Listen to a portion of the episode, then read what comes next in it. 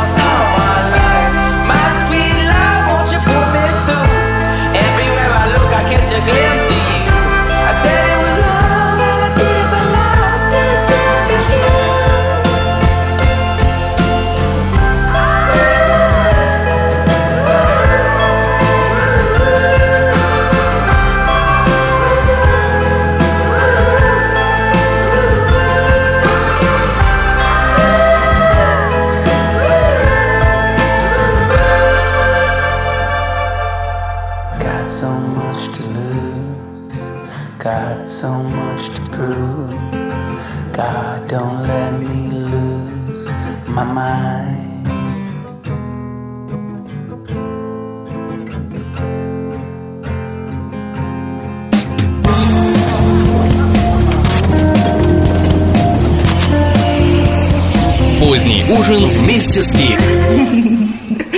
О, да, если у вас есть опыт родительский или вообще опыт общения с детьми, но такой вот не, не, не мимолетный, а такой, скажем, сочный, такой настоящий опыт общения с детьми, поделитесь Пожалуйста, вашими соображениями, удавалось ли вам договариваться с детьми, удается ли сейчас Теперь к новостям. Из Филадельфии прилетела такая вот новость. Один парень случайно, совершенно случайно пробежал марафон. Марафон это 42 километра или 26 миль. Э, случайно так получилось, что, что Эван, так звали этого парня из Филадельфии, вышел бегать полумарафон, который составляет 13 миль. Бежал, бежал, бежал, бежал и пропустил нужный поворот. И в итоге бежал, бежал, бежал, бежал, бежал и не заметил, как пробежал полный марафон. А его семья уже ждала и заранее гордилась им, что он полумарафон-то вот-вот-вот сейчас пробежит. И вот они стояли и ждали там Эвана, а его нет и нет, нет и нет. И вот они стали уже волноваться и даже обратились в полицию. Полиция быстро по всем полисменам разослала фото Эвана. И он нашелся э, бегущим где-то не там, где надо было бы. И добрый полисмен потом сел на велосипед и еще и преследовал преследовал неправильное слово, а составлял бегуну Эвану компанию в течение всего оставшегося марафона. 5 часов 23 минуты бежал пацан и пробежал. Вот так. Никогда не знаешь, где заканчиваются твои возможности. Может быть, они вообще не имеют границ? Предлагаю послушать э, песенку, которая называется Borrowed Time от Francis, и Disclosure тоже поучаствовали в записи этого трека. Поехали!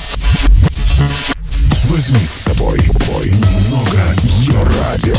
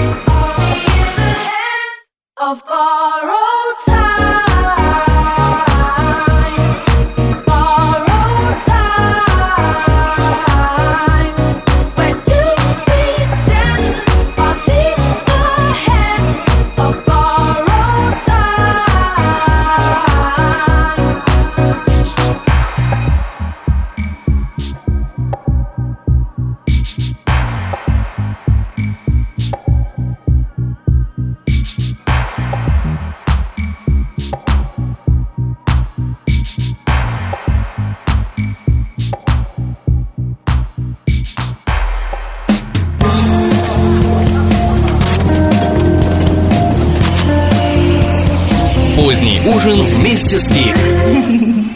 Знаете, здесь, в Европе, очень многие озабочены разного рода дискриминациями. Дискриминацией женщин, осо- в особенности. Вот тут недавно в Барселоне была манифестация против насилия против женщин. Оказывается, тут умирает от вот этого мужского э, мачистского насилия огромное количество лиц женского полу. Наверное, у нас тоже так же. Знаете, меня даже, даже поставило в тупик. Меня спросили, а как у вас? Как у вас в России? Такая же ситуация. Я сказала, «Э, ребят, я, я не в курсе. Действительно, вот как-то эта проблема у нас, вот как-то она не особенная, ну вот как-то она не на первом плане сейчас, правда же? Как, и так, и- я говорю, у нас сейчас гораздо какие-то вот есть э, более важные проблемы, которые выходят вперед, и о них больше говорят, а- об, об экономическом кризисе и э, прочих делах. Даже не хочется вдаваться в подробности.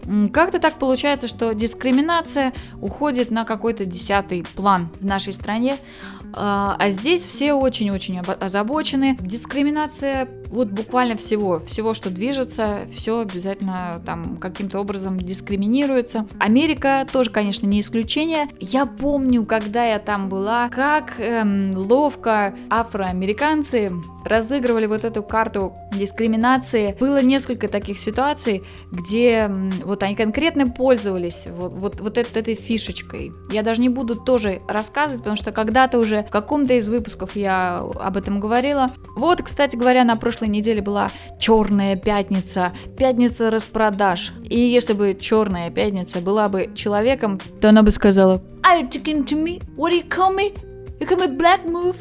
Так вот, ко всем существующим дискриминациям сейчас еще добавилась дискриминация полных людей. Вот э, какой случай произошел буквально на днях с американской авиакомпанией American Airlines. Один э, внушительных размеров человек сел в самолет. Рядом с ним села пожилая женщина, худенькая, худенькая пожилая женщина. Худенькие пожилые же- женщины чаще всего люди только с виду такие милые и доброжелательные, а внутри настоящие монстры дискриминации. Так вот, это ми- милое беззащитное создание э, нажаловалось сотрудникам American Airlines, стюардессам или не знаю кому, или пилотам, что она не может сидеть рядом с этим полным человеком. И попросила, чтобы его выпроводили из самолета. Что ж такое? Ей не достает места. И действительно, сотрудники American Airlines обратились к мужчине, чтобы он покинул самолет.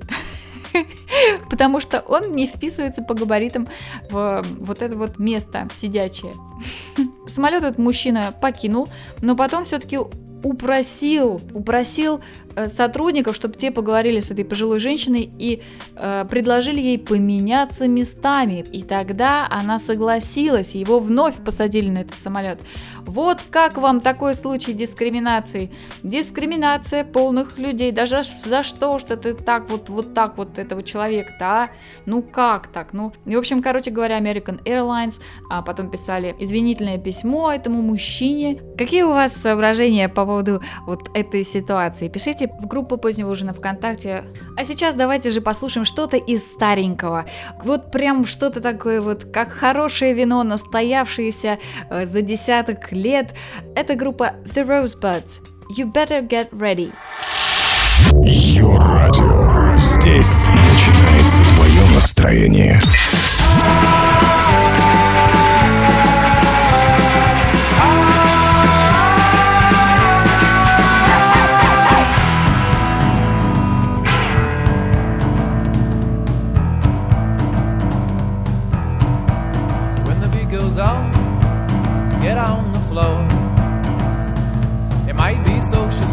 Suicide, but should be yours forevermore. So you better get ready. To the roof, down to the. The beat is gonna get you, baby. Time won't wait no more, no, no.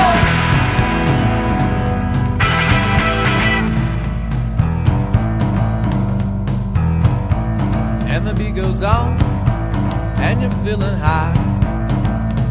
You caught her in your arms in time, and I said, my oh my, so you better get ready to the floor. The media's not as baby. Time will wait no more.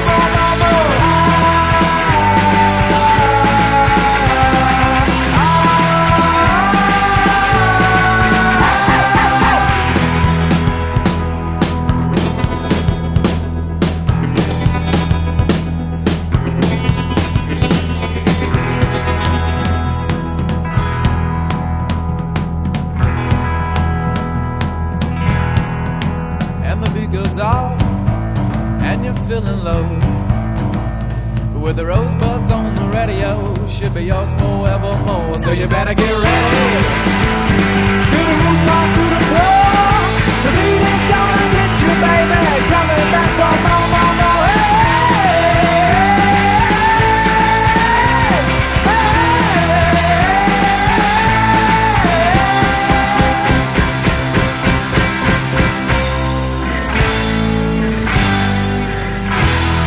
Ох, oh, The Rosebuds. Давайте не будем сегодня никого дискриминировать, а и завтра тоже, и послезавтра.